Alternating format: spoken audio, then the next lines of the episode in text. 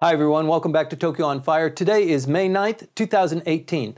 Tokyo is a beehive of activity today with the summit of South Korea, China, and Tokyo being right at our doorsteps, Michael. We're right next door. We have a lot of police presence You today. have trouble getting in today? I was okay because I come from a very unfashionable part of the city, but if you were in the fashionable parts, it, it was a it was a tough ride. Well, Tokyo is a castle city, as you know, and so there are only certain entries into the, the critical areas that run the administration of, of Tokyo, and all of those choke points were just manned by fake police, real police, riot police. I mean, the, the presence was really daunting. And the areas are all around the embassies themselves of, of South Korea and China, which are normally focal points for right wing protesters who have their own ideological problems with South Korea or with China.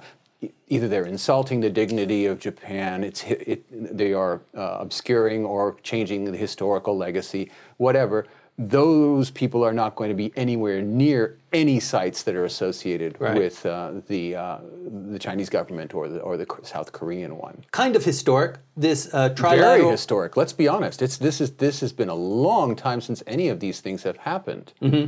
So no, the, the, the, the, that first of all that that a leader of South Korea and a leader of China are in Tokyo. That's huge. Yeah, it's it's been very very long since the, there has been a trilateral. It's been seven years since a Chinese leader has been in, in Japan. Uh, of course, a lot of the, the the person who's mostly behind that is is the current prime minister of Japan, Abe Shinzo, who is a persona non grata or has been in regards to the leaders of uh, South Korea and and China. Uh, he simply has not been able to go and visit with them, does not talk to them. But suddenly, uh, in this very, very chaotic period of time, this 2018, where one issue after another that seemingly was irresolvable is now suddenly falling away, Right. we had just now this uh, phone call between Xi Jinping and Abe. Happened Uh, on Friday. yeah, the first, I, I I had not realized it, but it was the first time that a, the Supreme Leader of China has spoken to the su- Supreme Political Leader of Japan on the telephone. They've met in summits, they've met on the sidelines of multilateral uh, meetings, but never have they actually spoken to each other on the phone, which is fascinating and also makes this this particular instance so a, a, a historic breakthrough. You know, it's so strange that geographically uh, we're really close neighbors, both to South Korea and to China, and economically the the tentacles are just very thick and long-reaching. They the countries are bound very close to each other. Yet politically, diplomatically, the the chasm between the the leaders of the countries is just so huge. Yeah, it's the difference that in, in poli sci that we talk about- between regionalism and regionalization. In terms of regionalization, the companies that assemble objects, that build things, that that uh, even have call centers in Dalian in, in China, where uh, the DPRK leader met with with with Xi Jinping just a few, just yesterday and, and two days ago, that they're all tied together thank, on the corporate level through supply chains and all kinds of provisions of services. But an identity, the regionalism of a Northeast Asia, with the DPRK as a, a completely a hermit kingdom, South Korea not liking Japan, Japan not having a good relation with South Korea, China not liking Japan.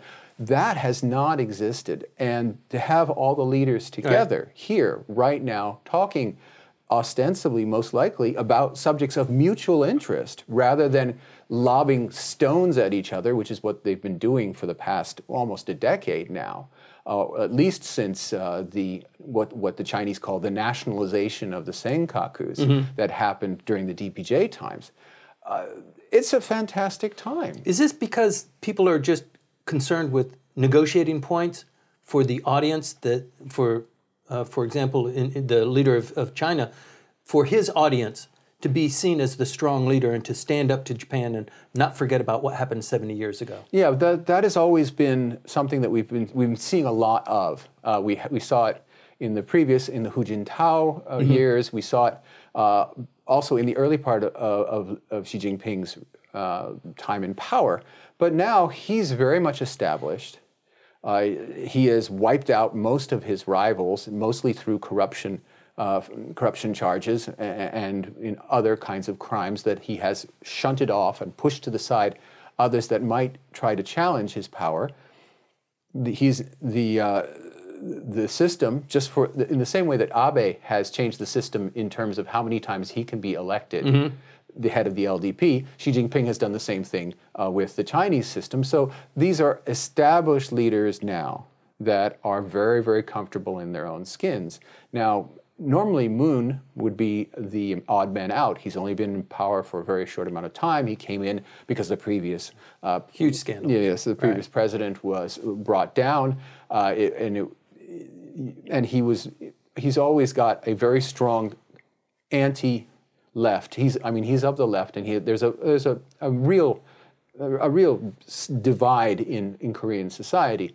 Nevertheless, coming off the summit with Kim Jong Un, again, that incredible scene of them go, crossing back and forth across the line, a, a North Korean leader coming into South Korea, and then the opposite. Visuals. Was, yes. And he's coming in on a super high of something like 80% uh, support mm-hmm. ratings. Mm-hmm so huge. Uh, Abe is the weak one, mm-hmm. and he's the host, and that is playing into you know a sense of their being quite magnanimous toward him. Mm-hmm. Uh, and yep. it is it is a, a, burst of good news when Abe really needs it. Yes, it is.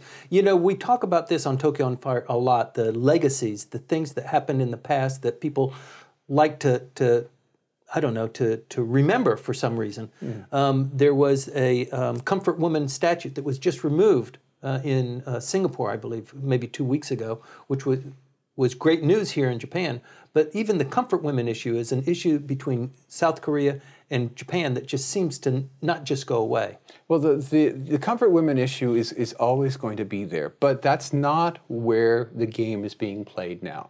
And that's in part because of the activities or inactivities, depending on how you what, what political si- side of the coin you are on, uh, of the president of the United mm-hmm. States, who is in the background looming in that he is going to be supposedly we still haven't heard all the details about what's going to happen having a summit right with Kim Jong Un. Seems certain, though. It seems certain, but a lot of the details don't seem to be worked out. And I, for one, see yesterday's uh, very strange uh, framing of the uh, summit in that the rejection of the previous denuclearization deal, which with Iran, uh-huh. Uh, how that sets the stage for discussions with the DPRK. And the DPRK has already said you know, the pressures that the United States, the increased pressure the United States has put on us is not the reason why we're showing up at this summit. Of course not. And uh, that's not the, the deal. And, and the, uh, so you may be confident, but I'm still vastly confused about what is going on mm-hmm. and whether indeed there's something to discuss if in the case of, of the United States, it offers some kind of deal And uh, the new uh, National Security Advisor, John Bolton, talks improbably about a Libya style uh, solution. Anyone who followed what happened to Colonel Gaddafi after that deal would probably not want to be in, in involved in a similar deal. Uh, but even if they offer a deal, that the, they've walked out of TPP, they've walked out of the Iran mm-hmm. deal, they've walked out of the Paris agreements okay, this will be an agreement that Donald Trump himself makes, so he doesn't have that animus towards it's an Obama idea. Right. But nevertheless, the next president of the United States, and there will be one, will be looking at this deal and say, well, this is something that Donald Trump did, uh-huh. and, you know. Uh, and that, of course, has reverberations here. Can anything that the United States do offer, mm-hmm. can anything that it will offer be trusted. Right. By the North Koreans. By anybody anymore. That's the thing. Mr. Abe thought he had a sure thing with, with Trump and flattered him, presented him with expensive gifts, visited him in person at his, at his Mar-a-Lago estate. And he needs a win, doesn't he? And he when really he, does. And when he came, when it came crunch time, South Korea got a special deal on tariffs. Other uh, U.S. allies get special deals on tariffs, and Abe got bupkis. Right. We are talking about the comfort women. There's also the issue of the abductees that the prime minister really feels very strongly about. He's apparently received commitments from the president of the United States and from the president of South Korea to move on this issue. And if if there can be some way that there is a resolution there, then Abe would come out as a, as a big winner. There's something that's going on in regards to that, and maybe the Chinese have a deal worked out with the North Koreans. Maybe that was part of this extraordinary uh, mini summit that took place uh, in between uh, Kim, who flew, didn't take the special train, who flew to Dalian, uh, and who met uh, Xi Jinping there, walked around in the sunshine, and, and, and their planes were quite visible. And I was, I was stunned last night watching NHK and they're saying these are our cameras and we're, we're going to and here we are looking through the foliage at you know there's the D, there's the DPRK uh, state plane. Somebody got on it. It's flying away. Mm-hmm. and here's there and there's there's Xi Jinping. Uh, that you know they met out in basically was clearly the open uh, was you know that's that's just bizarre. It is bizarre. They've also turned off the loudspeakers, haven't they? They've done blaring it. across the border. Oh, that's always going to be something that the, the first thing that they, that they shut off because that's the It's a show of good faith. Perhaps. It's a show of good faith. It's a show of friendship. Mm-hmm. But in terms of what Japan can get out of this, uh, is very very uncertain. Uh, Japan has for the longest time relied upon a coterie of uh, former officials and present officials in the United States government to argue for its importance in the region. Mm-hmm. That has disappeared. And it's the first time that that has been the case. It must be something 30, maybe even 40 years. Odd man out. That Japan doesn't have that control of the Washington right.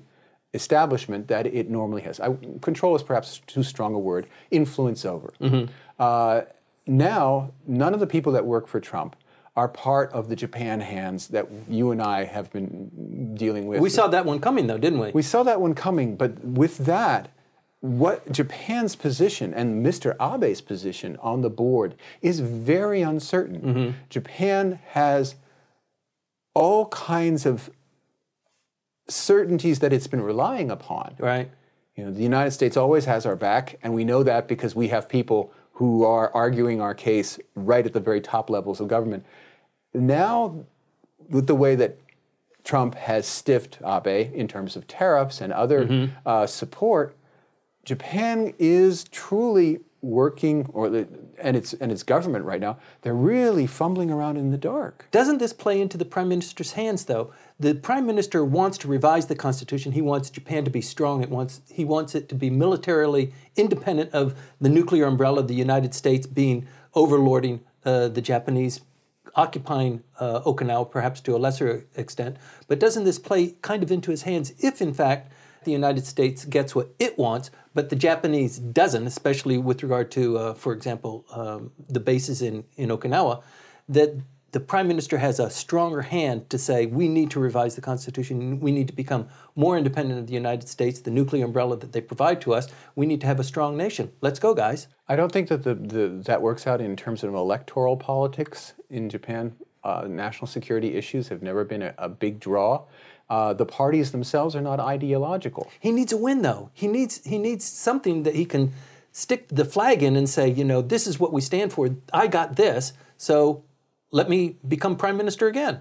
Well, he's already put forward his own proposals regarding constitutional revision and repeated them this during the time we had off on May the 3rd on Constitution Day. He gave basically the exact same speech to the exact same audience, mm-hmm. a video speech, not in person, on Constitution Day, May the 3rd, that he gave last time, the same proposals, uh, and they lapped it up because the, they love all things Abe. Mm-hmm. Uh, but uh, he's not moved a centimeter on achieving any of those proposals. And everybody looks at the polls here and they see absolutely no support if there's going to be someone who can move the ball forward, it won't be Abe. Yes, then unfortunately for him. But don't you think that we are on potentially on the cusp of something really remarkable happening? I mean, if there could be peace on the Korean Peninsula, Japan would benefit, the US, China relationship potentially would benefit. Peace would be in the region. Yes, but then that, what's that? What is it for the LDP? Is the, what the LDP would ask. The uh, the issue that here is this is a chance that has been created. Nobody wants to talk about it because that would let the cat out of the bag by the United States not being a reliable actor mm. in the region or one that had a specific set of interests. It's not clear what the United States' interest in the region now is. Previous administrations had very careful lists and long speeches by the Secretary of State, mm-hmm. by the Secretary of the Treasury about what it is that United States, the United States is in East Asia for and what it uh, expects are to be the criteria for behaviors by, uh, by uh, other governments in the region. Uh, Donald Trump and his people do not have that clarity of vision or expression. Wow. And what is the United States doing here? And Mr. Trump loves surprises. That's saying a lot. And at that point, that may, the, the, perversely, that re- unreliability mm-hmm. of the United States may provide the opening for the countries in the region to actually sort out their differences because it may be, as the Chinese and the Russians have always been saying, that the, the presence of overwhelming and overbearing presence of the United States in the region is one of the reasons why the, the various countries are kept apart from one another. Makes a, it makes a lot of sense. Is there going to be another pivot? Japan, China, and South Korea are meeting in Tokyo right now. We're going to stay tuned to this. You should too.